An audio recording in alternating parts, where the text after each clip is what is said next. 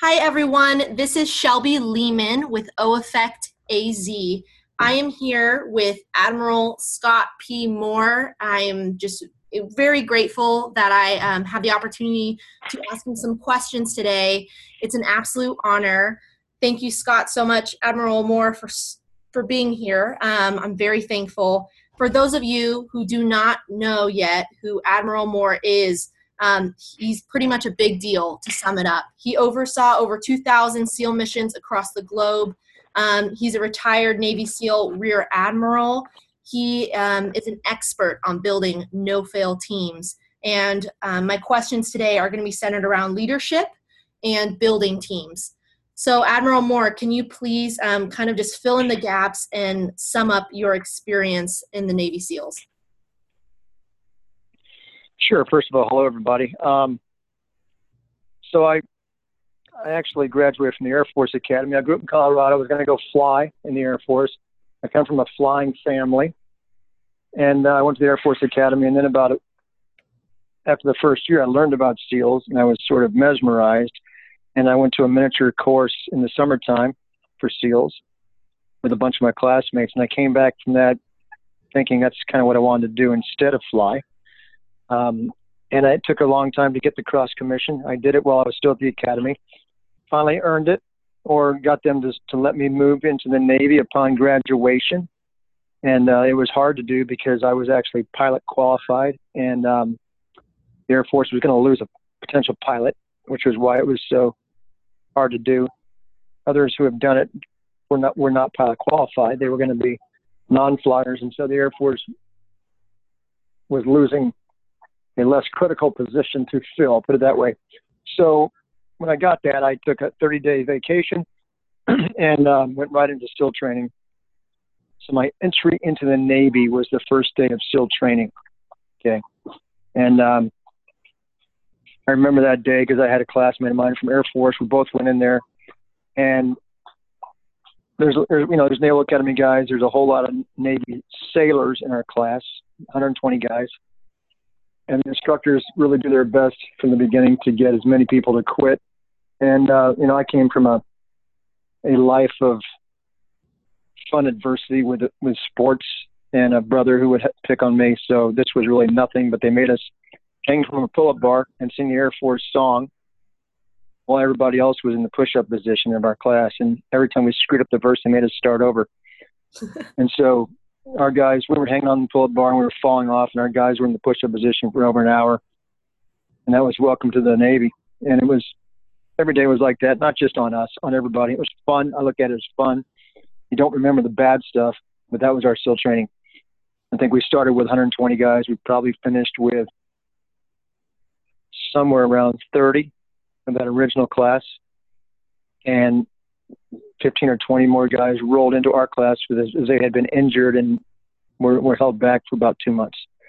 So, um, then I did my first SEAL team on the West Coast. There's East Coast and West Coast SEAL teams. Mm-hmm. Uh, did two years there, went to language training, and then went to the East Coast because it was a, a team that specialized in mountain and Arctic warfare. And back then, it was really the Cold War we were going into. We were in, and that was targets in Russia, and so we never did those. We were certainly trained at those, and they were cold targets, and that's what we did. And we trained all the time on skis and in cold water and in ice. And um, coming from Colorado, being a skier big time, that's what I liked. And we did that for a long time. And then I went over to our team that specialized in counterterrorism. and that team has become quite famous. And as an officer, you leave teams a lot. The, the leadership positions in the in the Navy and all the service, by the way, Marines, Air Force, and Army, leaders rotate out of their leadership positions every two years. And most designated leaders are what's called officers, commissioned officers. Quite often, people look at that as, the, as they're the college graduates and the enlisted guys, which make 90% of the force in all forces Army, Navy, Air Force, Marines. Doesn't matter if you're a SEAL or not. 90% are enlisted, and most people think that the enlisted are the non-college graduates and the officers are the college graduates. It's not true. In all services, there's there's enlisted guys that have gone to college. They just didn't get get a commission either because they couldn't get a commission for some reason, they didn't go to ROTC or they didn't go to service academy or they couldn't get a slot. Or in the SEALs, which we have 50 or 55% of our enlisted guys have degrees, most of them don't want a commission because they want to be an enlisted guy because they believe that the officers have no fun. And the enlisted guys are the ones doing it. I was an officer, came right in, in charge of a eight man SEAL squad in a 16 man platoon, was number two guy. And that's the way it works in the Navy is they put you in these positions right off the bat where you're in charge of guys who probably have more experience than you. And it becomes a leadership challenge immediately. And I realize I'm talking a lot, and I'm going to go ahead and take the opportunity to continue here if you, if, if you don't mind. So here's the deal. When you go into the Navy, and just like in the Air Force, I learned at the Academy, people say when you first go into your first job, you're going to be in charge of a lot of people who have a lot more experience than you. And they tell you to listen to your top enlisted guy. In the Navy, that's called the chief, the chief petty officer. He usually has 12 to 14 years in. And they just kept telling me, listen to your chief, listen to your chief. And the chief that I had in my platoon was a great, fun, highly athletic, jovial guy, easy to like, and full of experience. And I just listened to him. I'd say, "What do you think we, what do you think we should do?" And he'd say, "Here's what we ought to do." And as soon as I listened to him, he realized I respected his experience, and our relationship immediately developed. And that was key, having a really significant, good relationship with your coworker who has more experience than you do, and knows that you value his experience. And so that began the, the journey, my journey in the Navy SEALs, which was very positive. I had, I had very positive leadership experiences. So here's the thing I remember: when you go, I went to a service academy. When you graduate from the service academy, Army, Navy, or Air Force, you owe five years at least. Sometimes it's six, depends on what year it is. And at, so you can't get out for those years. And it's simply because it's the way the military wants to recoup its an investment. And so and it makes a lot of sense. And so they have a lot of folks that get out after those years. There's a lot of guys, some pretty famous guys. I imagine Jimmy Carter, all these guys that got out after their five or six years in the service. And it's all very good time in the service and they, and they did their duty.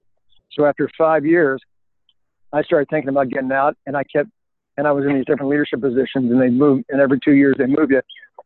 And because I was succeeding and I had good units, and it wasn't really my success, it was the success of my team. And quite often it was the success of my guys and their performance that made me look good.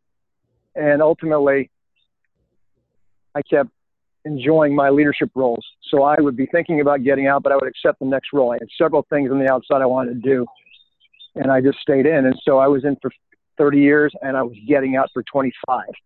And the reason I stayed in was because of the incredible fulfillment I had from my leadership positions.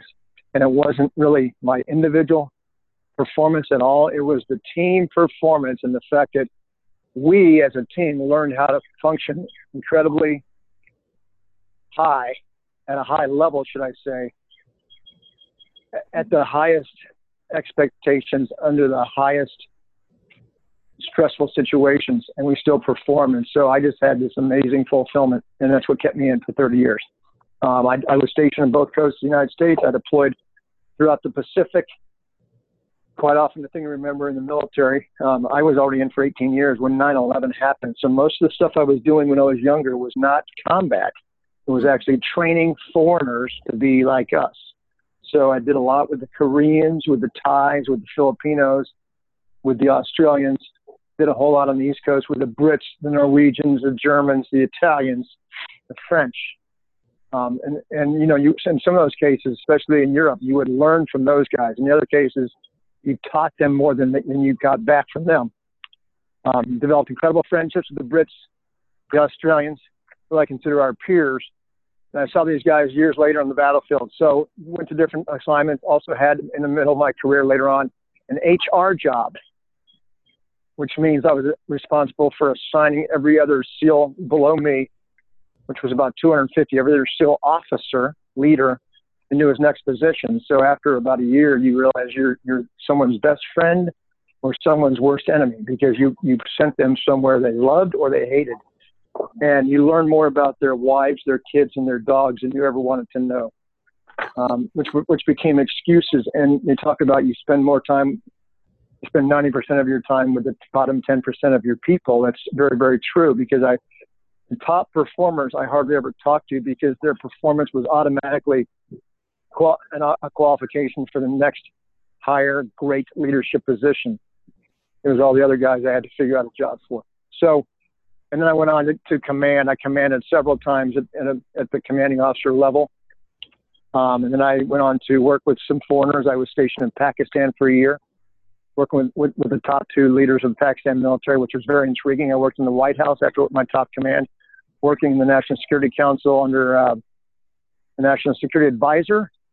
And, and this was during President Obama. The guy I relieved was during President Bush and Obama. And then I went over to the Pentagon and was the counterterrorism team leader in a, in a 40 man special operations office that provided briefings to Admiral Mullen, and he and I would generally go over to the White House three or four times a week to get permissions to execute different special operation missions.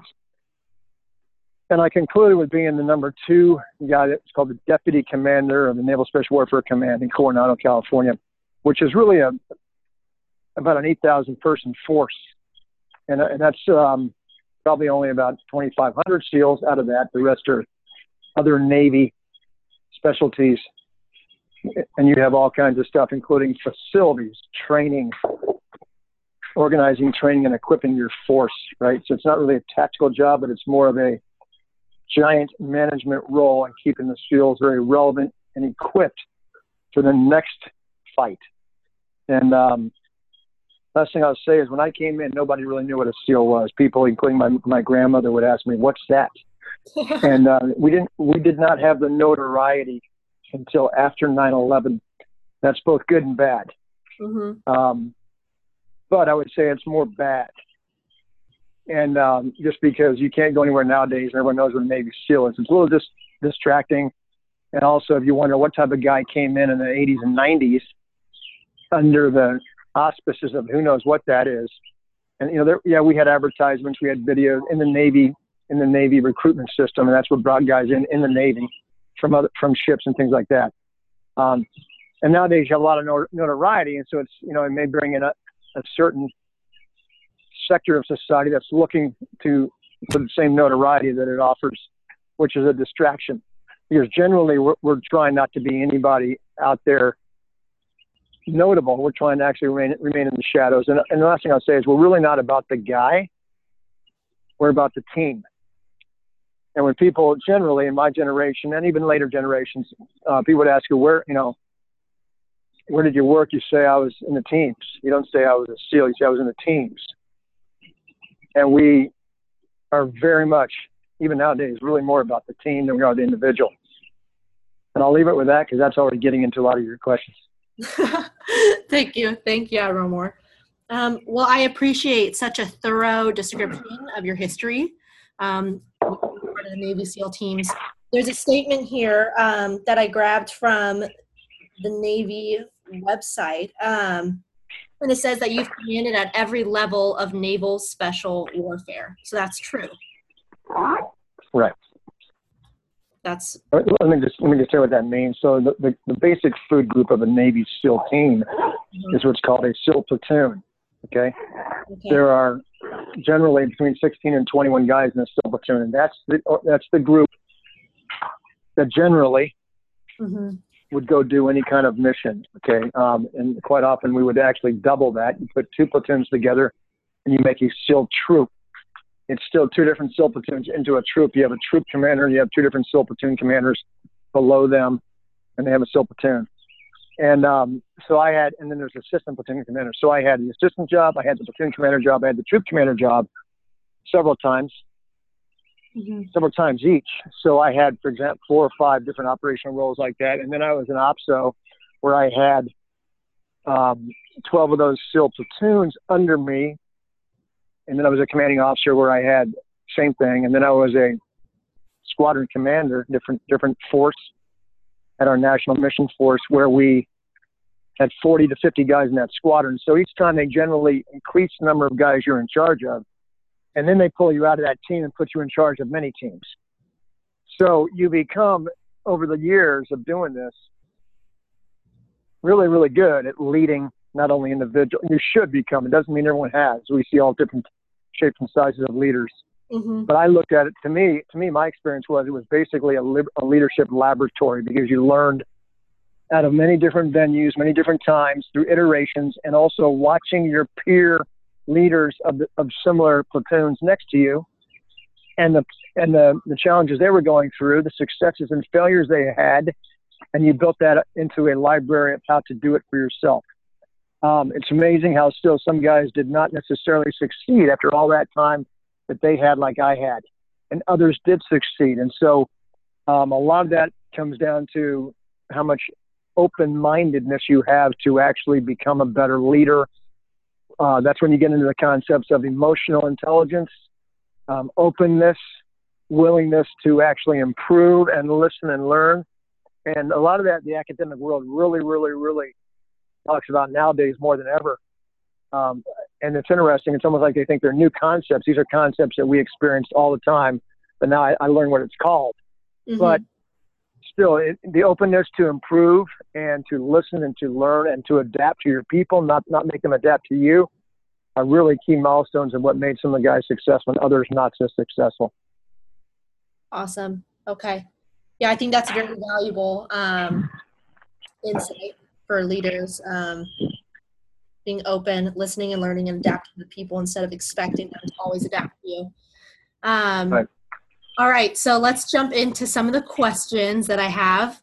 Um, the first one you, you kind of touched on in the very beginning um, in terms of you starting in the Air Force, but growing up, did you always think that you would end up in the military? I know you said that you you weren't really focused on being in the military, right? You had all the other aspirations. Yeah, I was in grew up in Colorado. I was in the skiing. I was in the climbing. I was playing hockey. I was.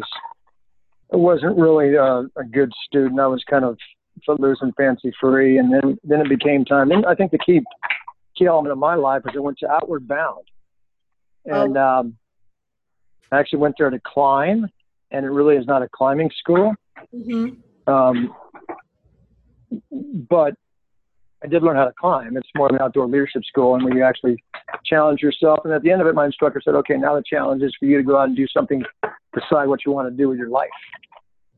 And um, and then I remember watching Jets, and it was sort of in my just in me. And I looked at these, you know, I got accepted to the Air Force Academy and also a bunch of other Colorado universities. And when I got that acceptance, having known a whole lot about the Air Force, been to a whole lot of different Air Force bases and events, and the legacy of a great uncle that has an Air Force base named after him, and a father who flew. I just looked at that opportunity as something that I could always walk away from later on, but it's something I probably would be dumb to pass up. So I, so despite the opportunity to go be a ski bum at Fort Lewis, at Fort Lewis College, where all my Leisure. friends went. Fort Leisure, yeah. Yep, where all my buddies went. Uh, and so like I told my daughters, go where I wish I had gone. But but I decided to go to the academy. And so, you know, do I, you know, yeah, that's how I went. So no, I, I was not thinking military at all, but I think it was in my blood. But it doesn't, you know, my brother didn't go to the military, my sister didn't go to the military, and uh, and I know many people, still teammates of mine who have kids, none of them go into the military. So I don't think, you know, don't ask me why I did. I, there's a lot of a lot of jets flying around my house where I grew up in Colorado Springs. I'd see them, but I think when I had, you know, I, I just kind of winged it and said I'll apply there and I got in. And uh, once I realized that, I just thought to myself, I'd be really stupid to not accept it. Mm-hmm. So I did. Awesome. Nowadays, I do I regret it? I could have been like the best skier bum ever. Because I actually worked at Crested Butte, Colorado, between high school and college for a year, so oh, I know what that's like. But but ultimately, I knew I had to. Kind of like my Outward Bound guy said, you got to decide if you're going to do something with your life. And that's why I did it. Uh huh. Awesome. I would think too that a childhood growing up in Colorado and being as outdoorsy and adventurous as it sounds like you were, you also become comfortable with going outside your your um, with not being comfortable with testing your personal limits, um, and that probably served you very well too in your career with being willing to do that. Yeah, I, but I think uh, keep in mind there's a whole lot of people that grew up in Colorado that never even go in the outdoors. Uh, yeah. um, you know, probably millions that don't consider themselves skiers or hikers or climbers. So I, still, I think it's still in the, it's in the individual DNA.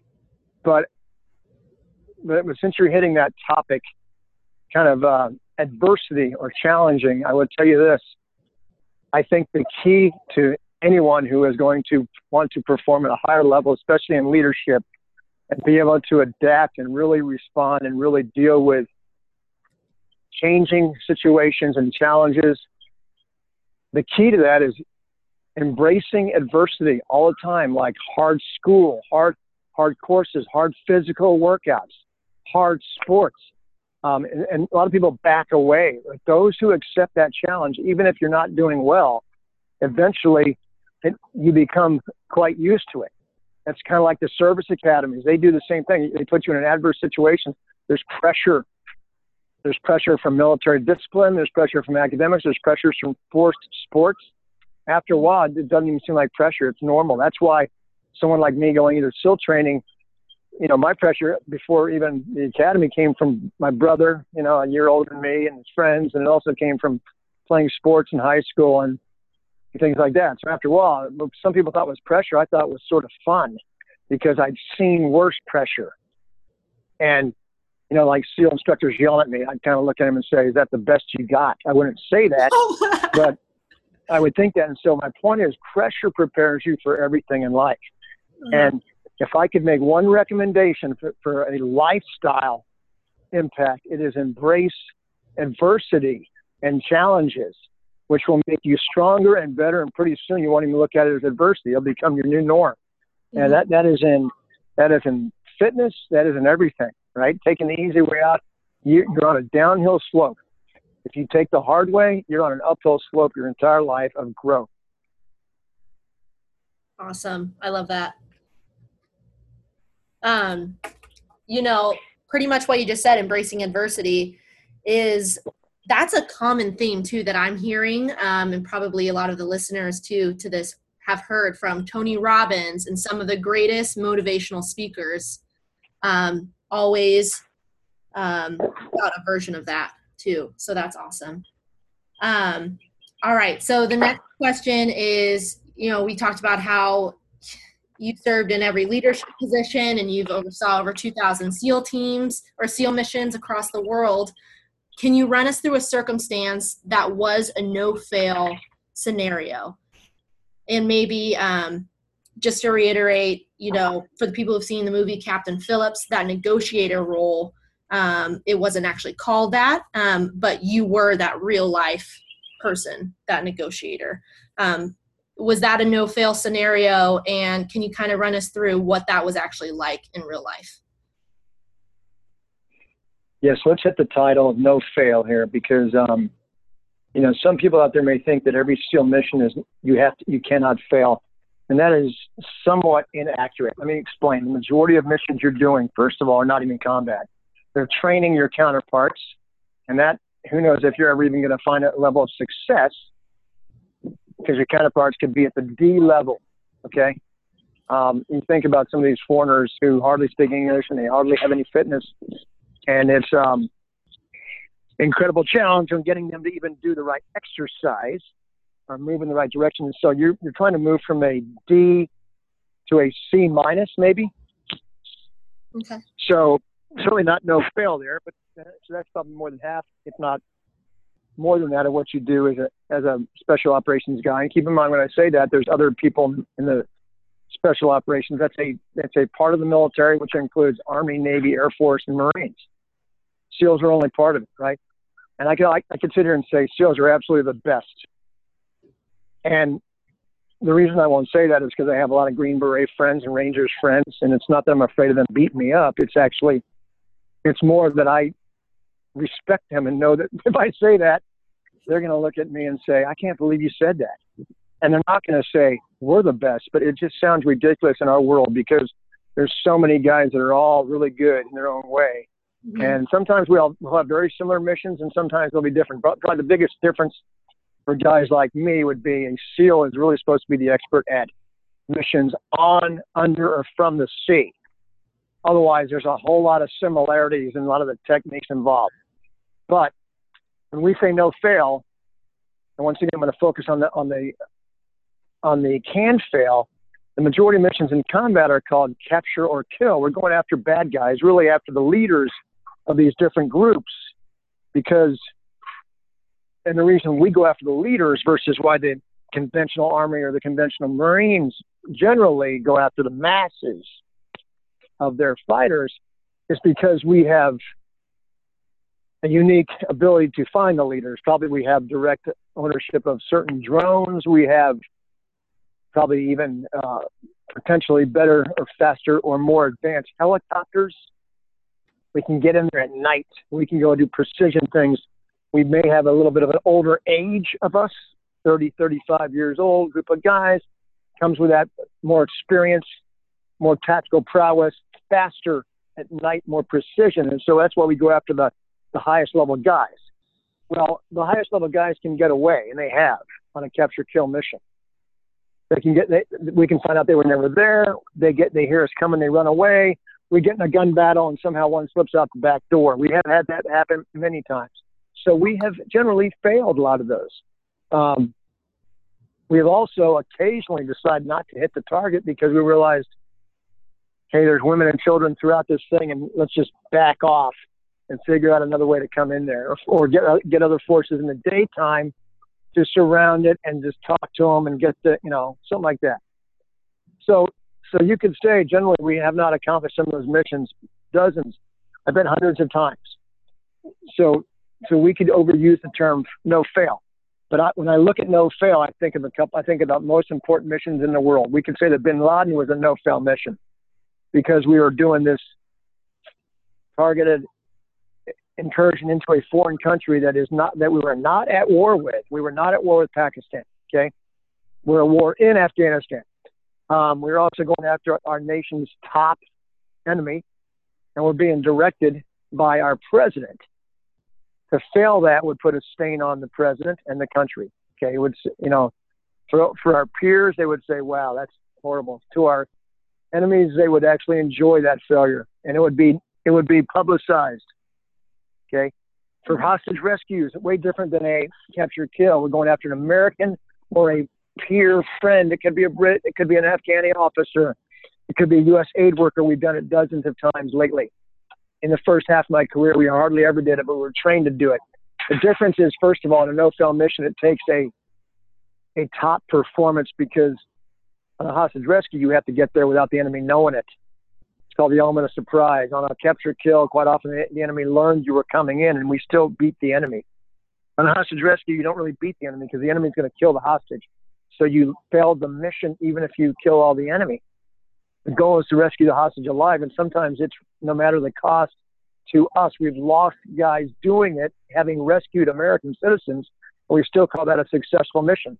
That's a no-fail mission. You don't want to let that individual's family down even though you never met them and you wish they had never gone into that country, such as these aid workers. Mm-hmm. Or the other thing is the reason you're told to go is from the president. Yeah, we can do hostage rescues in war zones without even without even thinking about it. We'll just go. We still don't want to fail because because we're trying to rescue an American citizen. But on a mission such as Captain Phillips or some of these others like Jessica Buchanan, where the force was authorized and the president's watching you don't want to let him down. You don't want to let the family down. So there's a lot of pressure. Um, for Phillips, sure, we were we were we knew we had to go. I was the commanding officer of the, of the organization that is tasked with maritime counterterrorism. I knew that we had to go, even if we weren't going to be used. We had to be there in the event that killing Richard was imminent, and the whole goal is to keep that American hostage alive.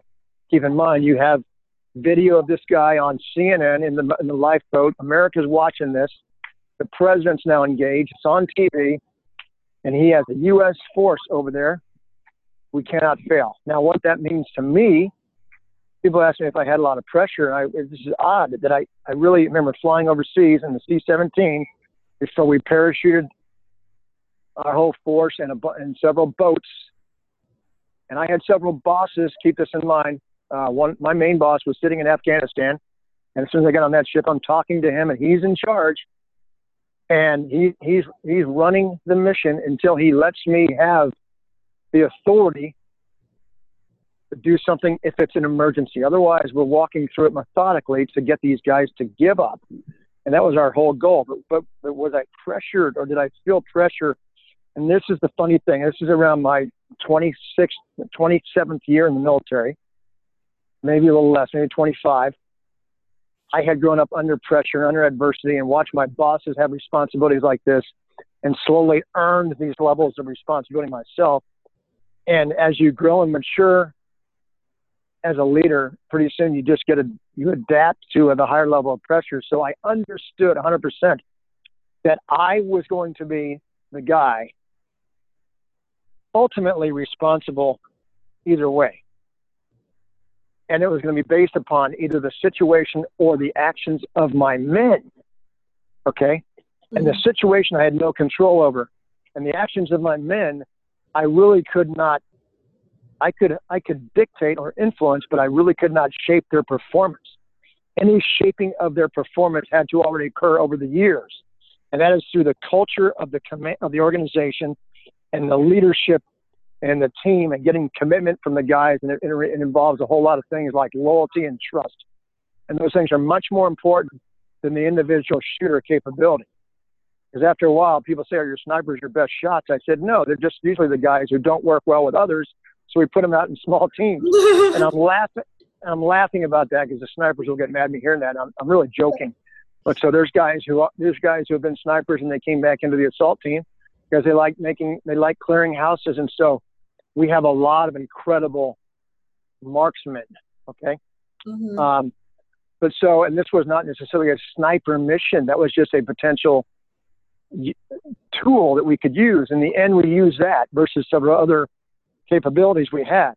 Um, but I was not pressured. And the reason why was because I knew I had the best guys in the world on the plane with me going over. And I knew that if anybody can do it, we could. And yet I still knew success is not ever guaranteed. You can have bad luck or whatever. And so I wasn't cocky, I wasn't arrogant about it, but I absolutely knew that, that, that I, am, I have as good a team as there is. And so it actually gave me comfort. And I knew that we would actually we would deal with it and figure it out. Awesome. And we did. And ultimately, and I would tell you something else. In a very good team, this was a very good team, and I had four of these teams. I didn't know which team was going with me. I had a, I had a team back in Virginia Beach. I had just come back from Afghanistan for Easter vacation, which I ended up diverting off of and sent my family to Colorado to go skiing, and they knew what was going on. Mm-hmm. And I went over with this team that was on that was local, ready to go anywhere in the world and I, re- I recalled and we went. And the truth is, I didn't know which team that I didn't know at that time that I recalled this team, which team I had on call because of the pace of operations overseas. I was overseas most of the time. I didn't keep track of who I had. So it could have been one of four different 50 man teams, and it would not have mattered. That tells you how much confidence I had in the culture of the organization that I knew that no matter who it was, we are driven to perform at the highest level on these no-fail missions. And that's that's really you know that that says it all right there. That, that it's the culture that drives the performance. So we got overseas, and ultimately, the movie is relatively inaccurate. But ultimately, I would tell you, in the end, I didn't dictate. You know, if you look at the movie, I didn't say get the snipers. The truth of it is, when I looked at what the situation had had had broken down into I knew we had to take an action, and the snipers provided a solution that I said, do it. Okay, I didn't say do this. They came to me and said, hey, boss, we can do this right now. I said, Roger, because we were looking at two other things to do as well. And I said, Roger, use that, go. And so that's an example of having an organization that empowers guys to develop the most advanced and girls the most advanced capabilities, no matter if it's a business or whatever, and then they, they feel empowered and they provide the solution. That's when you have your highest performing organizations. Awesome. I love I love the quote. It's the culture that drives the performance. Absolutely. Um, so flying over in that C-17, is there anything that you would tell yourself mentally beforehand, kind of like a mantra, or is it really just kind of just getting prepped for the individual scenario that you're about to go into? Or is there is there something that is consistent that you tell yourself before you you go into these hostage scenarios? Yeah just basically um, you know those those are the type of missions that most guys really really want. In my younger days i would have i you know i didn't do those. We certainly got ready for those and i would have you know that's like going into the stanley cup playoff final game seven with against a against a team that you know you're going to smoke. Put it that way, because game seven sounds like you have two equal teams. But the truth of it is, we know that we're dominant. We know that. There's technology as well, but we also know, but we don't take it for granted, right? Because you never know. enemy always gets a punch in now and then, and Arlington Cemetery shows that for us. Um, but generally, we dominate, and we could be cocky about it. That's one of the things I spent a lot of time in my older days, in my later days as a, as a SEAL senior leader, was trying to mellow out our guys on on uh, their overconfidence, and part of that is the notoriety. And after a while, I was like, "Hey, guys, you know, you're only here's the key: you're only as good as your next mission, no matter who you are." And so, get over yourself. Great job, but get over yourself. That's what I said when I came back from Captain Phillips. Hey, guys, awesome. This this, this success actually belongs to to many, many, many more hundreds of people. Um, I know I'm getting away from the thing is what I tell myself, and I'll just answer that real quick. What I tell myself is just lead, just lead this. But just lead means also I'm not the guy that's going to pull the trigger. I'd love to be the guy. Depends what it is, but I'm not. I'm I'm, I'm there to, to lead it. So just lead it. And the truth of it is, if you lead the right way, and basically it's like watering a fast-growing garden, you have people around you that are going to provide the solution. Empower them and, and generally, you will probably have needed to already empower them and just trust them. In, in those cases, when we got there, honest to God, the time to lead was months and years before that. The time to support your guys was then because they're ready to go. And but I'm a big guy that says just lead, and and uh, no matter what position you're in, if you have people that work for you, you can call it management, but you're but you're you're missing the point. Yeah, you may have to manage schedules and programs and things like that, but that they're doing. But ultimately, leadership is a personal approach, and it's I believe in the art of leadership. The science of leadership is as you give orders and you direct it and you turn and walk away, or you just say, "Here's what we're doing, get it done," and you'll get so much less out of your force or out of your company or out of your organization than if you actually empower and use artful techniques. And so for me, all I would do is, honest to God, if I had something like that, a, a hostage rescue, I was telling myself it was deal with it, deal with it. And I was telling my guys, I once had a very, very great mentor who was, um, he was killed in Afghanistan um, as a top enlisted SEAL. But his mantra that he used to laugh and tell me was, "Hey, life's a bitch deal with it and kick some butt. and and and generally that's what it's all about as a leader. You just got to deal with it and realize life is not always fun and games.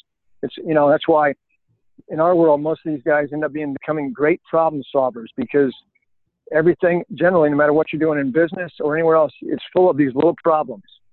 And mm-hmm. if you just simply take them one at a time and solve them, pretty soon it becomes routine problem solving. Sometimes it's fun, even the hardest problems. And um, the other thing is embrace failure. So if something wrong, if something goes wrong, you can get down on yourself but realize everybody fails. And the truth is, I didn't learn any of my leadership techniques from success. I learned from failure and other people's failure. And when you and if you don't embrace failure and really sit down and really talk about it and learn from it, that means that you're accepting that as your standard. First of all, don't accept it. Learn from it and how do you improve? And and that is a non-ending journey right there. Embracing failure, taking the lessons learned, and driving on. And and success, it's momentary. Don't don't don't get too arrogant about it. You know, I, I like I said, great job, guys. Now get over it because your most important mission is your next one, and that's exactly what I said after Captain Phillips. Okay. Thank you. Um, your answers to these questions are just so good. I've never like I have not been prepped for the, the answer you're about to give for any of these questions so far. Thank you so much for the thoroughness. Um, so my next question, it was going to be what are the characteristics needed to be a part of a no fail team, but you've you've kind of already touched on that. So I kind of want to rephrase it to what are some so let, me, let me go over that. Let me go over that real quick because there is something I didn't mention, okay? Okay. Because I'll tell you this, and, and, if, and if you have a team, everyone is part of a team. Unless you are a standalone person who sits at, at your house in a computer, and that's what your job is every day, and there are those, and, I, and that's a pretty cool job, right? um, I don't know if I could do it for too long, but yeah, same. Otherwise, everyone has a workplace or they have a, a team or whatever. And so here's one of the biggest things I learned. Remember, I was probably, and I didn't, I talk about leadership roles turning over every two years. I didn't, I was in for 30 plus, so I didn't have 15 roles. I probably had 12, and they were all of different sizes and shapes. And some of them were, weren't all SEALs, and quite often they were part SEALs. Like in a normal SEAL team, I had a commanding, a commanding officer job. It means I was the boss mm-hmm. of about a 200 man SEAL team on the East Coast. Okay. And when I say 200 man, it's that's a false as well because it was full of some women, but they were not SEALs. So what I'm saying is, okay, maybe 250 people in the command. Out of that, maybe 65 or maybe 80 SEALs. Okay. Okay. So besides that, the rest people were non-SEAL Navy people, which included admin people, intelligence. These are Navy trained people, Navy intelligence experts, Navy operations. Most of those were probably SEALs. Navy logistics are not SEALs. They're different types of engineers and Seabees, Facilities, training, technology, you name it.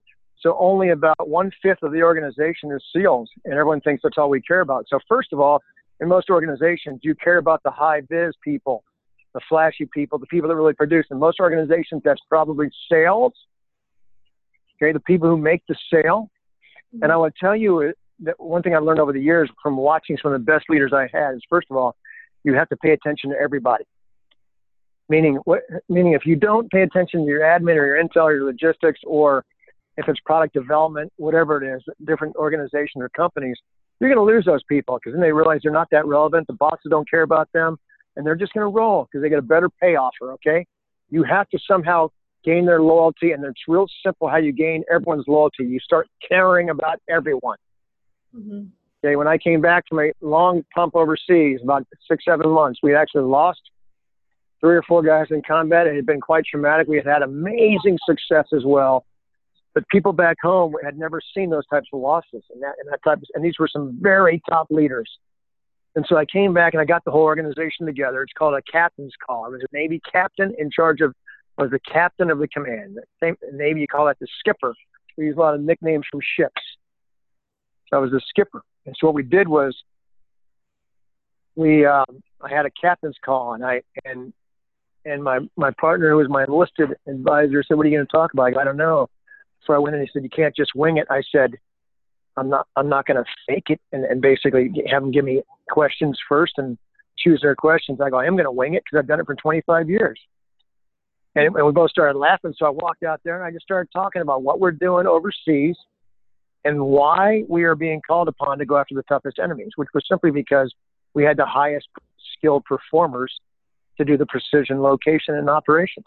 And then I talked about everything else we have going on worldwide for this, comp- for this command. And then I talked about what each department is doing, from admin to intelligence to logistics and all those. Okay, when I got back to my office, I had three or four of these former chiefs that had worked for me. Now they were civilians at the command. Send me emails and said, "Hey, you know, never before we felt so I think the whole command is more informed than ever, which is, you know, all through all of them said, hey, great job informing the command. But the fifth email was from a lady that I had known over the years that I'd come to that command like three or four times growing up. My hardest roles there. Now I was in charge, but I hadn't always been in charge. Previously, I'd been an operational leader at lower levels. She'd been there the whole time. And she was the comptroller. And as a younger guy, she being the budget budget lady, I'm sure I caused her a lot of pain. And I remember getting in arguments with her, fighting for more money, things like that. Or she's asking me questions on why we were spending money certain ways. So it wasn't always pleasant. So the first thing she said in her email was, Captain, you sure have matured. And it wasn't a compliment. But the second thing she said is, I want to tell you that I've never felt more confident in why I come to work because of what you just explained.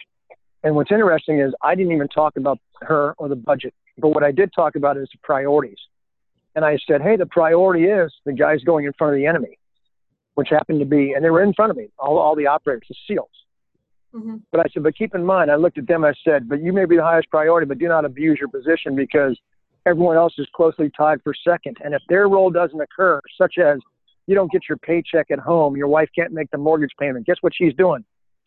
She's calling you about ten, about a couple hours before your mission. And next thing you know, you have this worry on your mind. That's the nature of Skype and comms now, communications nowadays. I said, so if her, if their mission doesn't occur, it could be admin, could have been, if you don't have intelligence for the, for the objective or the target, you got problems. If you don't have facilities to train, if you don't have logistics, all that. I said, if their mission doesn't occur, then yours doesn't. So respect their position because they're all closely tied right behind you for seconds. And, and, but her point was, you really updated me on why I come to work. I know exactly where I fit into the puzzle.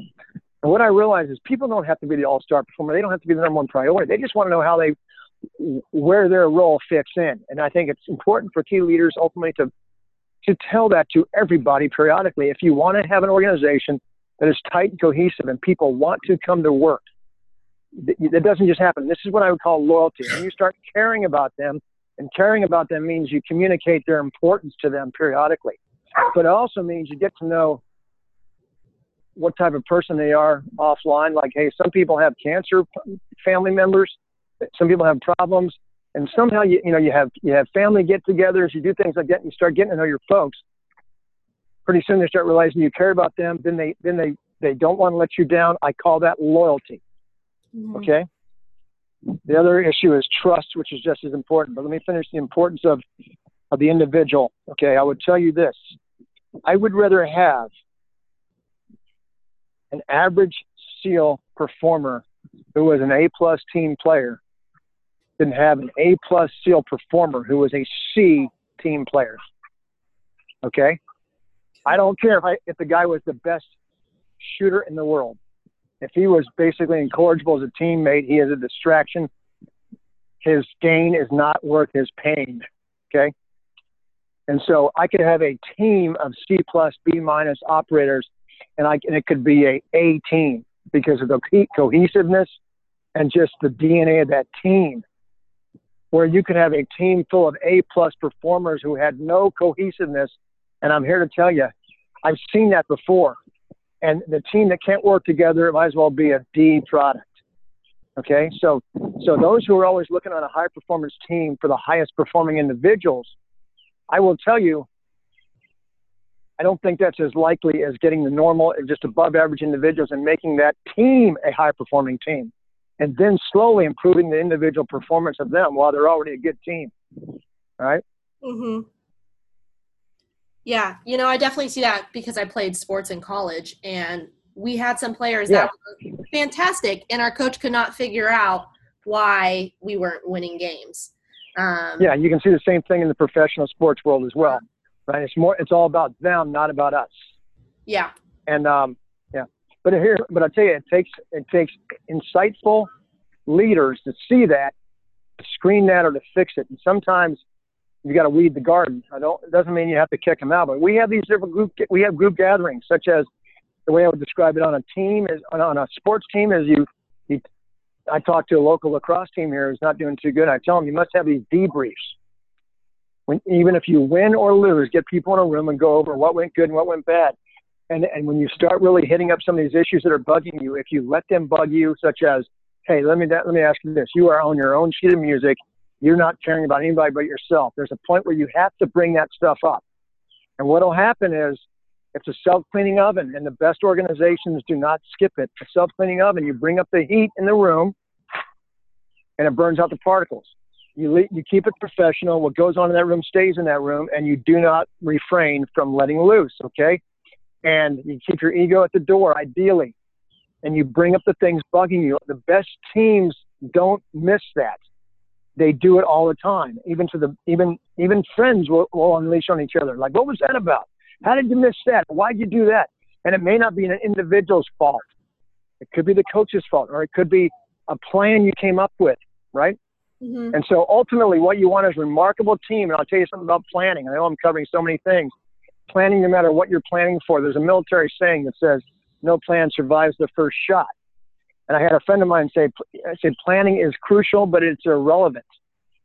Think about that. Those are polar opposites. Planning is crucial, but it's irrelevant. What he really means is you must go through the planning process always, but chances are you're not going to execute the plan. Okay. Mm. What he really is saying is the best planning involves planning for what could also go go go wrong, and then have a plan for that. And that's how the best organizations do it. And so, that, so they basically are ready to respond. And it's how they respond naturally. They get so used to what if this happens, what if this happens, what if this happens. And the team that really does that all the time gets used to the what ifs, we call it. You're able to handle any situation whatsoever in your team. Then when you plan it and you've got the what ifs down, chances are you'll have it more con- in control and things will go smoothly. But the, but the one thing I want to drive home is this: is that point about the the the having a team full of B players versus a team full of A plus players. Okay, the real important quality there is are they team players, right? Yeah, yeah. You know, with um, so the title company that I work at now, and I don't necessarily want to mention their company name so that our legal team doesn't get after me. Um, but you know, we're trying to create a a stronger culture of holding each other accountable. Um, and what you said about, you know, turn the heat on in the oven and it cleans out the particles. We've seen people who, once you start holding them accountable, they can't take it and they go to another. They, they go to another company or they leave the industry altogether. Um, but the people who are willing to be held accountable, um, they stay. And that definitely, you know, it's a it's a natural way of cleaning out the weeds. Yeah. So let me. So let's think about this because it was me. If it was me, and let's say you brought me in, uh-huh. and you said, "Hey, I want you to I want you to help figure out this," I would actually start off kind of slow, and I would give a warning order and tell people, "Hey, just so you know, we're going to start holding people a little more accountable. It's not going to be drastic, but just realize we're going to start reviewing performances, and, and we're going to do it as a group. And we may not say, okay, how's your performance? But we're going to talk about the the task at hand and how it went. And if there's an individual performance that happened to drive failure, we probably will likely bring it up and just be prepared for that. Okay. And, and I would tell you, you're still going to have those people who can't handle that. And I think that's, it's just the way they were brought up. Mm-hmm. They can't handle, and it's part of, that's the other thing is, is it depends what your organization is. But if you want to have a really high performing organization, I still believe if you're really doing hardcore research on who you pull in, you want to, I, I do believe in diversity, but it's diversity of opinions Okay, that's what it, to me that's what diversity is for me. Diversity of opinions, not necessarily color or sex or all that. Although sometimes you get difference of opinions because of that. So whatever it takes, you want diversity of opinions. But what I'll also tell you is, I'd be looking for people who had generally backgrounds that that challenge them, and that's why I think the best organizations are made up of people who played team sports. And the reason why is when you're young, I have a son right now who plays lacrosse, and mm-hmm. he's an average player. He has fun, and he's always going through ups and downs. He's 13, so you see all kind. Of, you, you know, do you have a couple kids out there who are blazing it? You have some kids who look like they're learning it for the first day, and they've been out there for years. And then you have the the rest of the crowd, which is he's kind of in there. He has good and bad. He has bloopers all the time, and he has great throws all the time, right? Mm-hmm. And, and once in a while, someone will tell him that he sucks. And and and I looked at him and I said, I said first, you know, how you deal with that? I said, just tell him whatever, man you know. But the point is, is this: he's going through this challenging mode of learning that basically, hey, you can't impress everybody. You've got your ups and downs, and and I'm watching, and he's the he's an example of what I'm talking about. You watch people through team sports start developing more self-esteem and realize one, they need to be reliable to their teammate, mm-hmm. and that's enough right there to drive them to perform. But two, they're going to mess up, and people are going to give them a hard time, and pretty soon you just drive on. Uh-huh. And that's that's sort of a pressure and adversity. And I think what you get with from team sports is you get people who are who have actually adapted and one, they've, they've learned that it's important to be reliable, and two, you still are going to screw up and how to deal with it. People who haven't been through that type of adversity, one, I think it shocks them, and they're the people who quit because they can't handle that. Mm-hmm. Um, and two, I'm not sure that they ever can handle being on a, a team and being really, really, really an integral part of that team without being, you know, a real good team. I'll tell you right now, including the leader, a real good team doesn't talk about anybody. They talk about the team. And, and, and I was in charge of a bunch of those teams, and it wasn't about me. And I don't think the team ever said, yeah, we're Scotty Moore's guys, ever. They said, hey, we're this, we're, we're this squadron, we're that squadron. We didn't bring up anybody in particular because we all thought we were equally important. Mm-hmm. And that's the key about a really good leader is a leader, really good leader recognizes that they only have one important role, and that is they have the final say. But they're not at all the most talent or the smartest and th- sometimes they're really handing off the decision as well. They're handing it off to the guy who knows the most about it. You know, you look over and say, well, what do you think we should do? So the best teams, the importance of any individual is less apparent. Mm-hmm. I'm writing all this down too because I think this we're is covering golden. I know we're covering a lot. We're going over a lot, I, yeah, yeah, we're covering a lot. It's awesome. I'm I'm just I'm finding so much value um, in what you're saying, and especially how you word it too. Um, it, it definitely clicks for me, and I'm just I'm really excited for other people to listen in on this too. Um, wow. Okay. Awesome. Thank you so much. Okay. So all right, back to the questions. Um, what do you think? So, obviously, you've experienced a tremendous amount of success in your career, but also there's been something that has set you apart from other SEALs. What do you think, if you had to kind of narrow it down, um, made you different and progress so quickly throughout your um, career as a SEAL? Okay, so first of all, I did not progress quickly. I, I progressed just pretty much normal. Some people and some people in the military actually progress quicker and they, they pick them out. Um, it doesn't happen that often, but so I, I progress normal. And what I would tell you is this: looking back, um, I didn't learn even what this topic meant until after I got out. Believe it or not, four years ago. But I think it is the key to a leader's success, and ultimately, it was the key to my success as far as I went. Mm-hmm. And that is one, I had emotional intelligence because I've seen some leaders and they're still progressing, right? Mm-hmm. Um, I mean, there's some leaders I see progressing, but they're men. So, so I, well, guess what I'm saying is, as I progressed, I had what's called followership. In other words, I had people who, who I had a guy one time saying, "Man, I, you know, this was an older guy who was enlisted. He was older than me, more experienced than me. I was his boss." And he said, when I was leaving that command, he said, "You know what, Scott?" He goes, "I really liked working for you." And and that's probably the best thing I could ever hear from the guy. And what he really meant was I ran the team well. In other words, I let the team run itself most of the time because they were so good. Uh-huh. You got to know when to lead. But I had emotional intelligence. And what that means for me is you can feel and understand how you're coming across to your team and all the vibes in the organization. It's not always about you that you understand, but you understand how they're taking something, how they're doing something, and you can adjust it's I, I don't know how to get that. I just had it. My sense is it may be a natural thing versus those who don't have it. And you just have to have the feel for your organization and figure out what it needs to, how it needs to be led at that moment. Okay. Mm-hmm. Um, so if somebody's really figuring out how to be a good leader, I would say learn about emotional intelligence and figure out if you don't have it, how to get it. Okay. Because I think that's the number one way to get followership. And to me, when we talk leadership, there's two different ways you're looked at. You're looked at differently from your boss above you than you are from your team below you. What was more important to me, and it may be because I had emotional intelligence, and maybe because I, you know, who knows, I, I don't think I was insecure, but I feel like maybe I had a little insecurity, is you want to know how your people feel about you, okay? That's called followership. Do they want to follow you? If you're leading them, will they follow you, okay? Because there's people in leadership positions all over who really nobody wants to follow. Yet the bosses above them don't realize that. They just think they're doing a great job. They're doing a great job because their people are doing a great job despite them. And I, and I would tell you, if you think you're so much in charge, turn around sometime and see who's following you. Because it doesn't, it's not how good you are, it's how bad you're not. Rare are you the A leader. More, more often, when you're young, you start off as a C, and you start listening to people around you, and slowly, just through iterations of leading, you become a B. And B may be the best you can be. Slowly, I, I, I didn't see that many young A leaders. I don't think I was a young A leader. I think I was probably a B. Okay, maybe later on, I don't know if I graded myself. There were moments I thought I was creeping in the A, just from some of our actions and the way and the way I handled things, looking back. But I don't want to ever say because I always saw some really sensational leaders most of them were older than me, okay? And it comes through age and experience.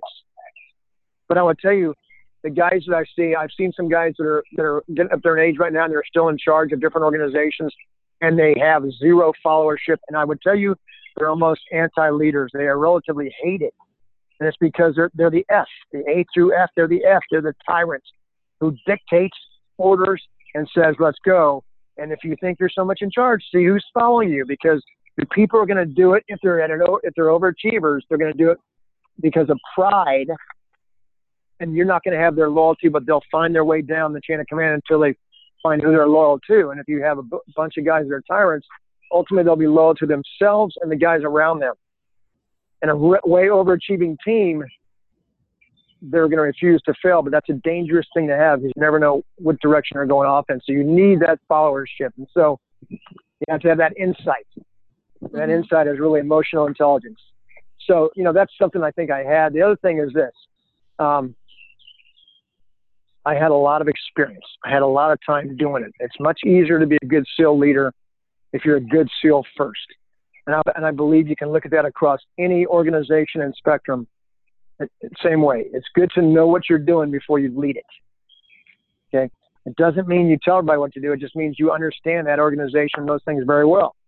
Mhm. And uh, that was probably key to me. I had a lot more normal operational experience than most. And then I realized, that, and, and because of that, it wasn't so much that I knew what I was doing. It's that I really knew my guys better because I had so much experience. I knew exactly who should be able to do what. And therefore, I was also able to lead them and let them and empower them because I knew exactly how they are because I had so much time with them. Versus a guy that comes in, doesn't have that, that much experience, is more doubtful, and he starts dictating. And these guys are the A plus performers being treated like new guys. And so I just watched all these differences of, of results from different leaders. To me, I had a lot of time in the game. I had emotional intelligence, and I had personality. Um, and I'm not going to act like I was a great, great, great, wonderful guy because I don't really know how I was looked at sometimes. But I will tell you, I enjoyed great relationships with my guys. And here's what I really mean by that. It's much easier for people to want to follow you if you're likable Mhm. you know, because what you want is to have influence and, and, and respect from them. And so you can get that, but if you're not likable, it's much harder. I got along with my people. I got along and I talked to them. And the last thing is, even when I was in Afghanistan, uh, is we have what's called walk the battlefield. Um, it's a term that I heard from the Army. But I would have a two-star general show up, and I was a Navy captain. He'd look at me and say, "What mission are we going on?" He, he would go out on a combat mission with my guys. So would I when you do that, what your boys say is, and you know, th- the boys are 30 to 40, 35 years old. I was 45. He was 50. What the boys say is afterwards, they say, wow, the boss is willing to put himself in harm's way just like us.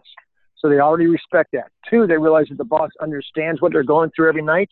And three, they know that he can convey and support and, and provide better equipment and better technology and better support because he understands that. So they, level respect explodes when, when the boss goes out and understands what people are doing.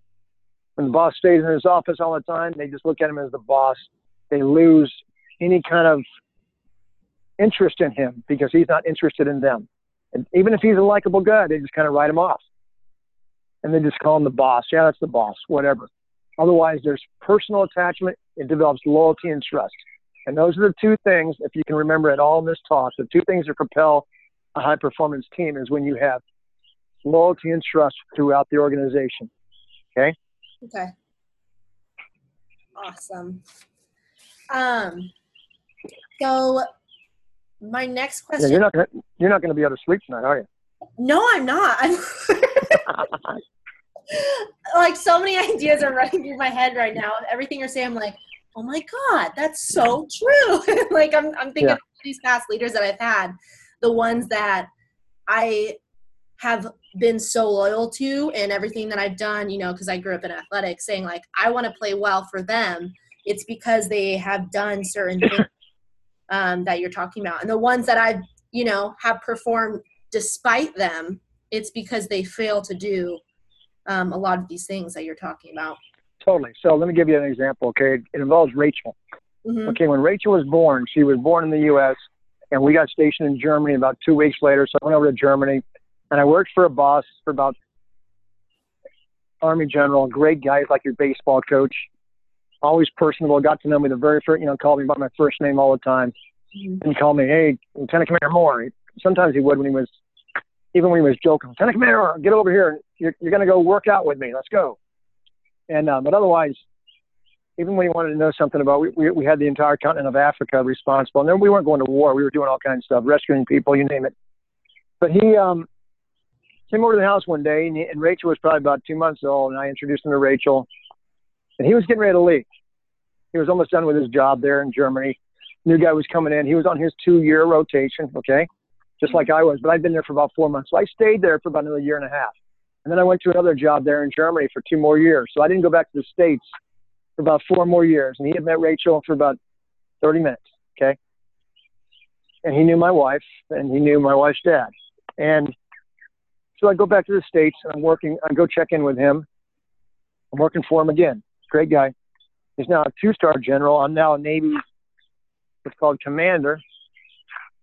And the first thing he says is he asked me, because my, because my wife's dad had cancer at the time. He goes, How's your, how's your, how's Molly's dad doing? Like four and a half years later, I looked at him and I said, Well, he's doing good. The fact that I remember that. Then he said, How's old Rachel? Now he had seen Rachel for probably 10 minutes. Okay. Yeah. Wow. But so here's what I'm thinking. First of all, I knew him, I liked him. And this kind of just kept on, this solidified my impression of him, which was this guy just has it. He totally cares about me. If he didn't care about me, how the hell would he care enough to memorize her name? Because I would forget it mm-hmm. unless I really cared. Mm-hmm. And so, and so I, I thought to myself, I love this guy. I'm going to do anything for him. He had my loyalty. Okay. And that's just like you talk about coaches you didn't like or coaches you cared about. You did that because they totally cared about you and they made you a better person. Mm-hmm. And when somebody took an interest in you, same with me and my coaches, you know, even if it was hard, and sometimes you realize that you didn't want to let them down. And so I had a leader like that in the military in Afghanistan, a two-star general who's pretty well known, retired now, but he was always working harder than us. And so when he'd show up, most time he was in Iraq, and when he'd show up, he, you know, he'd say, "Let's go, let's follow me." Now he wasn't physically going out. He went out many times, but he wasn't really physically leading it. He was leading the planning of it, right? Mm-hmm. And so none of us, you know, we, we were, you know, late night, you know, long days and stuff, you know, a lot of times in, in plans and stuff. And, but you didn't even want to want to complain because you knew that he was act, actually spending longer time awake than you were. And so he was more committed than you. And the reason why is because he leads from the front. And so the best leaders lead all the time. It doesn't mean they're dominant, follow me. It just means they're always leading. Mm-hmm. And so, and I would tell you, he was a natural leader. No doubt in my mind, he was a natural leader. But you can pick up tidbits of this and try doing it. And all these little things that I've talked about will make you a better leader, right? Even if you're not a natural leader. And slowly you will become better across the board, even if you try a little bit of, you know, everyone has their own different peculiarities. Mm-hmm. And so everyone has their own leadership DNA and what they can squeeze into that DNA chip. And um, and some people, their DNA chip is completely awesome. Other people have a blank DNA chip. They can't lead at all. I still believe that everybody can learn certain peculiarities that they can change and do, and it will, and it will make everyone a better leader. And the truth of it is, is this: it's kind of like public speaking. Okay, leadership is. In other words, what I'm saying is, I don't know a soul who started off in public speaking or did their first speech in school where they weren't nervous and scared to death. Uh-huh. I don't know anybody that ever got up and spoke and, and nailed it. Everyone, I, I mean, I remember in high school or college where I would just flop. And over the years, I had to speak so many times that after a while, I realized I can speak to anybody. But part of that was because I spoke to some really, really, really um, intimidating generals mm-hmm. who would eat me alive. Okay, and then pretty soon I just walk in there. One guy asked me how you can do that. I go, I'm so used to it, man. They can, they can give me a, it can be like a dragon with a flamethrower, and I won't even I go, I'll just, I'll walk away unscathed because I'm so used to it. And so what's funny is I had a girl like that in my headquarters that was working for me, an intel officer, and she briefed me at night in Afghanistan. And her briefings were relatively incomplete. Every time I asked her a question about the enemy that she's briefing, she'd have to say, I'll, look, I'll I don't know, sir, I'll find out. And finally, I go, listen, I'm tired of that answer. Mm-hmm. I need you to start thinking before the brief and digging into what you think I'm going to ask you. And I kept asking her. And she got better and better. And pretty soon she left after six months. She rotated out there and I said, You have anything to say? And she goes, Yes, sir. Thank you for for the pressure. You and I, I was trying to see if she was, you know, being thankful or actually being, you know, telling me how much she hated working for me. But she goes, I can tell you right now that I feel much more comfortable briefing anybody because of the pressure that you put upon me in my briefings. Because you have made me able to handle it and realize, you know, mm-hmm. to do my best. And the other thing I told her was, when you step up to the plate and you're giving a speech, even if, even if you're a beginner, you need to tell yourself, "I'm going to give the best brief I've ever given, or the best speech I've ever given." And I and, and watch yourself succeed or fail. But but that's what pressure will do. It'll make you better. Pretty soon, what what used to be pressure will be routine. But what I mean by that, I said it's like public speaking. The same thing with leading. So many people are intimidated by leading. I've seen all these beginners, and I used to have to coach all these young officers. A lot of guys just go away. They owe five years, and at the end of that, they go away because they, they're not having fun. They, and they really never accepted the pressure. And I and I, I look at these cats. I'm sitting there thinking, what kind of upbringing did you have? Was it was it team sports? Uh, uh why why did why did the pressure not? Why, why did that pressure overwhelm you? Pressure should have been just pressure, and that's all. Mm-hmm. And and so that's what I talk about. Team sports, pressure as a youth, adversity, it builds stronger people, and pretty soon you can un, you can handle anything. The leading is kind of that. The more you do it, if you just keep doing it, it's a Nike commercial. Nike mm-hmm. slogan, just do it, just lead, just do it. You eventually get used to it. Even if your team looks at you like you're wacky, you will start adjusting. You just can't give up. That's the number one step in becoming good leaders. Accept the role and just keep trying and, and have an open mind and understand how your team perceives you, which is the emotional intelligence. And mm-hmm. slowly it'll work out. Everyone's different. Yeah. Yeah, definitely not getting any sleep tonight. That is for sure. Um, all right. So what if um, what were some of the hardest lessons that you learned in your leadership roles? You know, was there something that happened where you were like, oh crap, I really need to make a change here. Um, yeah. yeah. So I'll tell you a couple things. Sometimes, um, uh, one of my bosses one time asked me if I ever fired a friend. Okay. Mm-hmm. And I said yes. And um, but I was forced to fire him because I was trying to cover him up a little bit, and I had to put it, fill out a report for him. My bosses knew he was inadequate, and they looked at me and said, "Write the real report." I kind of smiled, and walked away. I walked up to the guy, and he's a friend of mine. I said, "Listen, there's no hiding that your performance has been pretty poor, and I'm gonna have to I'm gonna have to tell him that. And they've already told me to tell him that. And he looked at me like it was my fault. Mm. And I said, okay, here's the deal. I go, you know, because I've been friends with you forever, and I even tried to walk in there and cover you. But if you really don't accept the personal responsibility for this and look in the mirror, then go ahead and blame it on me, whatever you need to do. And he did. He did, and we became non-friends. And the thing about it is, I didn't really care because at that point I was mature enough to say, okay, Sometimes it happens. Um, but the other thing is this, and so sometimes you got to call it out. If you're in charge, it's not always always pretty. I don't know if it gets any easier to fire people. I think it does actually. Um, and generally, people fire themselves as long as you're clear about what success is and satisfactory performance, and keep people up to date, or you know, up to speed on how you, how they're performing. Then it's really not a big deal. It just kind of happens and it's expected. But the other thing is, Sometimes you just got to pull people out. I, I have mentored so many guys and tried and gals and made them better and made them become better at whatever level they're going to get. And I've mentored a lot of different leaders and critiqued them on different things and slowly gotten better performance over the years. And I have been mentored big time and changed by bosses, and sometimes it wasn't pretty. I've had bosses hammer me, even mid level in my career, I had a guy look at me and say, Scott, the system doesn't like those who don't like the system. Mm. Okay? Yeah. Think about that because the military has a big system, but so does every corporation. Okay? Yep. And I will tell you generally, those who really progress in corporate world or in the military world to highest levels, they're not always the best leaders. Some of them are. Some of them get progress because they're fantastic leaders. Some of them don't.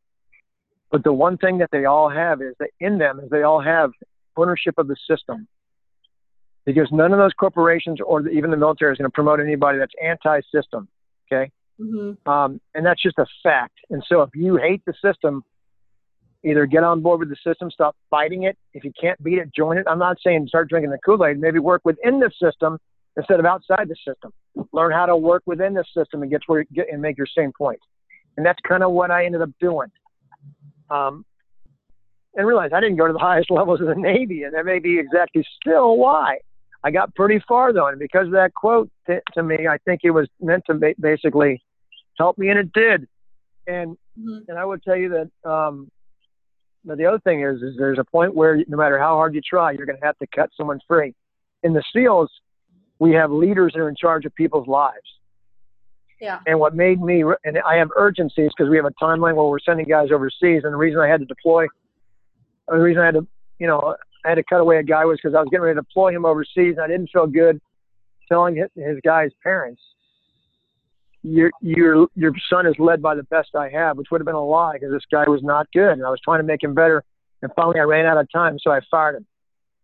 But I knew by then that was my job. But later on, when I was in charge of a bigger command, I had another officer who I just didn't think was that good, but I kept him. And in the end, I ended up taking over a mission that he was supposed to run because I didn't trust him. And the truth of it is, I would not have done that if I'd done my job and realized I didn't trust this guy. I knew when I didn't trust him. I should have relieved him. And so there's a point where you, you have enough information. It's time to cut somebody away. Because I believe, without a doubt, that leadership solves or creates most issues. And in an organization, the more the more senior I got in the Navy, the more I realized if you hit the leadership of an organization first at all levels, generally you're doing the you're doing the most important part to make that organization thrive. You're putting good leaders in front of people.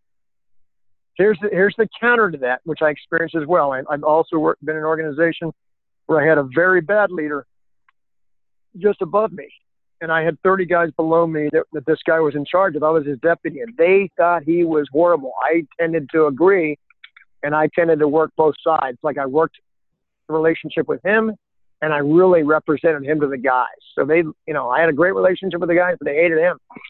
But what I realized the way they thought about it was this: 30 guys thought, okay, the, this guy is our our commanding our, our squadron. He's our team leader, and he is absolutely one of the worst leaders we've ever seen. So first of all, they didn't respect him at all, but they also felt that the organization above him absolutely knew how bad he was, and therefore it affected their their definition, how they defined the culture. So if you were to ask, hey, did that organization really care about them? They would say, no, they put this idiot in charge of us. Okay? So they do not they did not believe that the organization cared for them. So loyalty, they were good Navy first, SEALs second. So they had loyalty to the big big Navy and big SEALs. But were they loyal to that organization led by him? They certainly weren't loyal to him. Okay? And part of that, in fact, in fact, is how they would define the culture. And then the guy right after that was a great, great leader who inspired loyalty, and they would do anything for him. And so that's when I really started seeing these lessons learned. Okay, and so, but bottom line is this: the organization should should have never put that guy in charge, or should have never kept him in charge, because not only did it impact it, you know, this was a bunch of overperformers, so they were going to perform no matter what. Mm-hmm. More importantly, it impacted what they thought. It, it, it, it impacted negatively upon the culture. And so, and what I did over the years, I stored all that. I still made a few mistakes, like not getting rid of a guy. But generally, I certainly still tried to make sure that, that, that, that I acted on the lessons I had learned. Yeah. Um, so I think I'm going to probably have to roll here in about well, 10 minutes or less. So. Okay, got it. All right, let me. Um, I started skipping a couple questions just for timeliness sake, yep. and your answers are. I I definitely underestimated your thoroughness with answers because some people you ask them questions and they just kind of keep it short. But um, wow, yeah, I really appreciate your thoroughness. So some of these questions you pretty much have already answered. Um, right, right. Yeah, which I really appreciate. Um, so overall, what do you think were your greatest accomplishments in your career? Which I know, like, you greatest, know, here, here's my greatest accomplishment. My, my greatest accomplishment is after I recognized its value, I became a coach and mentor to so many other guys below me as far as leadership. And I've had guys that have actually got out. I had a guy who actually got out. He's one of the top guys in the business world right now. And he said to me the other day, he said, You're the only guy who ever really emphasized to me to lead better. And he was one of my leaders. He goes, you know, we take it for granted in the in the military. We think it's full of coaches and mentors and leaders. No, we just think lead, get going, go. I coached it. I would walk up to him and say, listen, you know, and I pull I pull guys together at lunch, my six or eight leaders, and I tell them, hey, you're in the best job of your life. You're you are leading and, and responsible for the lives of 30 guys. I go, you're never going to have that the rest of your life. If you go into business world or whatever, or you become a doctor, or a lawyer, or, or anything, no one's going to give you 30 people's lives to be responsible for, for, right? I go, embrace it. Carpe diem, seize the day. And I go, and you should wake up in the morning and realize today I have to lead as good as I can lead. And become a better. And I said, you need to become a. And I'm the guy who would look look at him and say, hey, you need to become a better leader every day. No, and and and so show me. Here's the key to all that. Mm-hmm. I had great guys that I worked for over the years, and what I learned from them, without them, no one ever told this to me. It's what I would. It's what I would put in words. It's real simple. You lead like you wish you were led. Okay. Okay. Lead like you wish you were led. Everybody wants to be led with respect, courtesy. Everybody wants to become relevant. They may not say they want to be challenged, but challenging makes them better and all that. Mm-hmm. And so ultimately, when you do the opposite, you're going to reap what you sow. And so, but, but that, that's my greatest accomplishment is over the years, I started recognizing the value of leadership. I started realizing that I was getting pretty good at it. And so I started exporting it teaching my guys, and at all different levels, including enlisted guys. And part of part of that includes allowing them, handing stuff off to them, and just enjoying their journey. Mm-hmm. And telling them when they come off the battlefield, for example, on a combat mission, amazing job. Walking up to the guy who was the team leader, enlisted guy, and say, amazing job. And knowing for a fact that the three commanding officers before you never walked up to that guy and said that, mm-hmm. and should have which is amazing. You know, and knowing that this guy is a friend and he's a friend first and still second, and everyone has emotions. And don't you think he'd feel value? He'd, he'd feel. Don't you think that would mean something to him? You walk up and say, "Hey, I just think he did a not fantastic job tonight," and then you just walk off, and he all of a sudden just says, "Wow, man, thanks, boss." You know, mm-hmm. and and he, you know, he's not thinking that because he's around a bunch of other tough seals and nobody thanks each other, and they just say, "Hey, good job, bud," right? mm-hmm. but instead. So really put putting importance into coaching and mentoring people below you. Because you know, the other thing I'll tell you is this. I realize we're getting really deep, and this is more than you, than you ever asked for. no, I so love in one, it. Early, in one of my earlier SEAL teams, I had a guy who used to. He was a boss of mine. He was a punisher, man. He was a the commanding officer is the good guy. The executive officer is the bad guy. He's the guy that keeps everyone in discipline, squared away, you know, haircuts, uniforms, mm-hmm. facilities, everything. And then he moves himself up to the commanding officer. This guy was a great naval officer, a great role model, always fit, always there. One day he walks up to me and says, Scott, we got two things in common. And he wasn't smiling. He goes, What is it? And I was cocky as hell that back then. I go, Sir, we're both good looking. He goes, No. He goes, that he goes, We have three things in common. I said, We're both, we're both good looking. He said, We have three things in common. And I go, He goes, What's the other two? And I go, we both need a haircut. He goes, right. What's the other one? I go, we're both going to go get one today. He goes, right. And he walks off. And he said it very gruffly, right? And, you know, just to make his point, right? Uh-huh. Kind of a hard ass, but in a way it was an act, but I still respected him. And years later, or no, not even that far later, you know, you're looking around at different people as you're coming up the ranks of any organization, and you have these bosses and I would tell you that I tell people when I coach a lot of leader, when I give a leadership speeches, your role matters. You may not think that you're a role model, but people are watching you in your role and they're trying to figure out what they think of the organization and themselves in the organization. And here's what I said when I when I left that command. I remember seeing that guy and I said to myself, I want to be my version of him. Okay? Mm-hmm. And so I and when I retired, I blamed him for me, for me staying in 30 years. And we both started laughing. I go, because I realized, because he stayed in for 30 years, and I realized watching him that being in this organization is a really cool career because look how far he's done, gone and look how much I respect him. Mm-hmm. And so if you want people to stick around and want to be there, believe it or not, they're watching how you perform and how you act and how you, and if you're having a bad day or a bad time all the time, what do you, what makes you think they're to, that's going to fire them up? Right? Yeah. So, so so now that you've retired as rear admiral, do you miss do you miss that part of your career, or um, are you ready for this chapter? I know you've been retired for a couple years now. Um, yeah, I've been retired for four years now, and uh, so my challenge is um, getting back to things that I that I put on hold, such as mountaineering, mm-hmm. um, you know, and family stuff. And uh, yeah, you for me, obviously, our purpose was pretty significant, so it's hard to match that. Okay. Yeah. Um, and so, yeah, anyone who says you miss it, you do. Um, and even at the higher levels where you're not where you're not actually doing the op, but you're actually leading it and planning it and directing it, you certainly miss that. Um, and then slowly you just get over it, mm-hmm. right?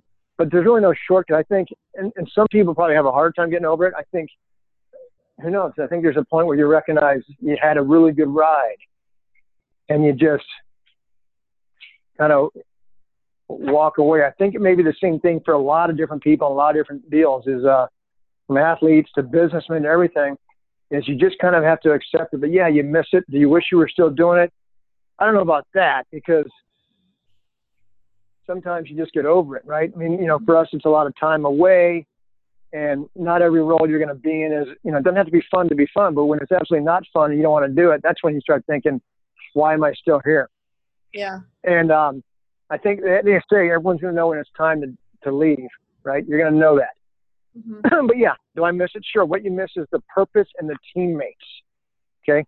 And I see a lot of my former teammates around. I think all of us sit there and think, we feel sorry for everyone else who never did what we did. That's what we, I think most of us feel that way. Mm-hmm. You know, like, like people say, thank you for your service all the time. And I, and I had a buddy of mine say, I feel weird. I said, why? He goes, because I had such a blast doing everything. And people are thanking me for that. And they don't realize that I was more selfish than they realized. I did it for me. and, uh, I would totally agree with that. Actually, yeah, there's a side of it. We're serving our country. We understand that. So, but we actually believe if anyone should go serve their country, it's us it's a weird. It's it's kind of a it's kind of hard to understand. But if anyone deserves to fight for our country, it's us. And and that's how I think some of most of us really feel. Like I hope I get to go on this, right? Mm-hmm. And so, when, you know, when I was overseas for many, many years, I worked, I, I, I sent guys on targets. I went with them on targets. And I would tell you right now, that was the happiest, probably the most fulfilled I've ever been, mm-hmm. okay, in the military. And that's the, that's the happiest my guys ever were is when we were actually doing it. Even though we lost some of our best teammates, we didn't lose many, but we, they were key teammates and friends. We lost them. Their families lost them. And even those guys, before they were lost, they were they were probably doing that. They were probably as happy as they'd ever been. They were in operator heaven. And so, yeah, you miss it, but you get over it and drive on. Okay. What um, what causes are you passionate about passionate about right now? in the stage of so uh, I'm, I'm into uh, passing on the leadership lessons that I learned to people who actually can use them. A lot of organizations, you know, the normal world doesn't really have the leadership laboratory set up that I particularly and, and that the military and special special forces and special operations has, and the pressure and all that. And so it's a leadership laboratory that you can learn so much to apply to every other facet of life in, every organization. So I'm pretty passionate when I'm when I'm asked to come help. You know, I have a company that we actually do a lot of business consulting in the U.S., couple of ski areas, and, and three or four different companies, and um, and we go in and try to impact cultures and we impact leaders who really have never learned lessons of leadership, but they're put in leadership positions, mm-hmm. right? And we try to and we try to do the cliff notes, right? Okay, it took me 20 years to learn this. It's going to take you a half hour. I'm going to tell you these things. And I'll tell you something else. Most people don't, you know, there are a lot of books on leadership, and I'm one of those guys who never finishes a leadership book. I've heard, and that's not a create, that's not an original quote. I've heard that from some of my senior leaders, because I don't learn much from leadership books. I learn from experience, and that's what most guys people will learn from. And so, we like to go out passionately and give that experience to people who can use it. Right? We do it for a business, so it's really for for financial purposes, a profitable business, mm-hmm. which is to me kind of a weird thing since I was in the military for 30 years and wasn't trying to make a profit. But what else I'm passionate about is, is uh, you know, having a family that feels that, that is happy in life, doing whatever they're passionate about, which is Rachel and Sarah and Thomas mm-hmm. and Molly. And and the last thing is this: I'm really heavily into. Um, I don't think life's about material possessions. I think it's about experiences, and my experiences to me are in the highest parts of the world. So mm-hmm. I like going to big mountains, climbing big mountains, and climbing mountain faces. So um, and I and I put some. I did some of that when I was in the SEALs. I did it before I was in the SEALs. I did some of it while I was in the SEALs. I'm trying to do more of it now. So, and the other thing is helping some of these people who need help, especially like kids of SEALs. Uh-huh. Right. Um, just to kind of get to, you know, and it actually helps some SEALs. So I, I'm the chairman of a foundation called SEAL Kids, where we help a lot of SEALs kids that are having learning problems in school, anxiety, whatever. They could be normal kids, just good kids having their ADD or, or worse, autistic, dyslexic, whatever, normal childhood problems in every family. And we try to help SEALs kids so the SEAL himself going overseas has less problems to think about. Yeah. That's awesome. And um, that's what Rachel sings for, right? If there's a SEALs Kids um, event in New York City, right? Yeah, that was actually the Navy SEAL Foundation. Oh, okay. Which, um, yeah, that's a different foundation, but they're the, they're the big they're the big monster foundation. They Mm-hmm. support SEAL Kids Foundation, but yeah, she goes. So they're awesome, Navy SEAL Foundation. Yeah. Navy SEAL Foundation. Awesome. All right. So last question, wrap it up because I know you have to go. Um, it's kind of a random, funny question, but if you were a drink, what would you be and why? Yeah, what I was going to say is, um, I'd call it the solution. The solution. awesome. Yeah, and the, and the, and the, I I I, thought about that earlier. Why you? But listen, but listen, but this is really complex, and the solution is this. I had a guy that died. He was one of my best guys ever, and I called him the solution before that, which was, so the, the older I got, the more I'd be around the army, and SEALs are the most undisciplined looking guys in the military. We'll have hats, will be halfway on, long hair, neat shaves, whatever, and and we think what you know, most guys think what matters is how good we are on our mission the army, which really is, you know, much, much more people, especially in special operations, four, four out of five guys are in the army. Helicopters, Rangers, Green Berets, Delta. And they'd be around us and think that we're a bunch of cowboy slobs. And we'd look at them and say, I don't, this is growing up, I probably agreed with my guys. I don't care. I'm better than you on the target. But sooner or later, I was one of the older guys marketing ourselves to my bosses, and they were looking at me going, Your guys are a bunch of slobs. And I had to represent my guys, and pretty soon I try to clean my guys up. And so slowly we get used to it. Slowly SEALs get in the in the game and start looking better. But a guy like this, one of my senior guys, he was a guy that just got it. I tell him, hey, listen, I need you to clean the boys up, make them look at least presentable for this, okay? Put them all in the same uniform. And these are adult boys. I mean, I said boys, they're adult men, and we're just trying to play the game. You're not going to change them that much. They didn't come in to be the strict military guy. They came in to be the, the solution on, on target. And so but this guy was the solution because they, because after a while I realized I didn't even have to go tell him. Every time I saw him and his team, they were looking presentable because they knew the importance of that, or they were out in the field looking like a bunch of, you know, warriors, Mm-hmm. and and just as as you know, just as unshaved or whatever else, out in the field didn't matter, and but and they were effective as hell. But in garrison, walking around in front of a bunch of people, this guy had them all squared away, and and he kind of grew up under me. And I used to lecture him about this. And pretty soon I realized he just got it. He picked it up and he was the solution. That was his nickname. And That's then he got killed on it. Well, then he died on a parachute jump and it was horrible. And then another guy was just like him. And I, and he's still around. He's one of the top enlisted leaders. I call him solution two. Now, when I say the solution, I'm actually not just talking about that. I'm talking about if you drink that drink, okay, mm-hmm. what do I think it's really full of? It's full of challenge and adversity, and it, and it, and it drives you into the hard way, not the easy way. So be careful about drinking it if you're in a bar because you're going to go into some harder situations. You're going to get it's going to that drop that drink's going to force you to go into some teams where you're going to get yelled at, where people are going to tell you you're not good enough, and pretty soon they're going to say, "Hey, you screwed that up," and and and it's going to be just like that. And pretty soon you're going to embrace it, and it doesn't have to be fun to be fun, but you're going to figure out that adversity and challenge makes you better at everything. And when you and when you shy away and drink the easy way out drink, you're going to be flatlining and, and improvement. You won't ever get better at anything. You got to embrace challenge and adversity by drinking the solution, which forces you to go after it, and you get better. How you like that answer? That is the most unique answer I've ever heard because in my mind I was like, oh, I think I'd be an Arnold Palmer. I think some people always go for like an alcoholic drink or something. I'm like the solution. In my mind, I'm like, I wonder what that's what's in the solution. Yeah. I can't wait to see that. I can't wait to see that written up. oh my god, that's gonna be great. I think I'm gonna make a quote saying, "You will never believe the drink that Admiral Moore is." Yeah, people are gonna get a kick out of that. Yeah. Thank And you. the other one, the third, the third part of the solution, you can look break it down in three different ways, right? I said first of all was that guy's performance. The Uh-huh. second one was it'll drive you towards adversity and challenge. The third thing is this. I talked about leadership being this, being the either solves or creates every situation. You drink the solution, and it's making you a better leader to be the solver, the problem solver of every situation. Because I believe leadership is the number one thing that'll do that. And the other thing about leadership is this it doesn't mean that you're in charge. Leadership comes from all parts of the team. Anybody can take charge. You know, the best leadership is, is, is situational leadership, not positional leadership. Situational leadership is someone realizes time for me to take charge here and they do it. Mhm. And they're not even in charge of the team. And when you have a team that people do that, they have freedom to do that, you are as good as you're going to be. And that came from the positional leadership person telling people, if you see the moment to take charge, you do it. Don't wait for us to tell you. That is the solution. And that's, God, and that's love it. pretty empowering. Sti- That's an awesome drink. That's an awesome drink. Yep. Um, I'm gonna go to a bar one day and ask for this the solution. The solution. They're, they're just going to stare at you. Yeah. Uh-huh.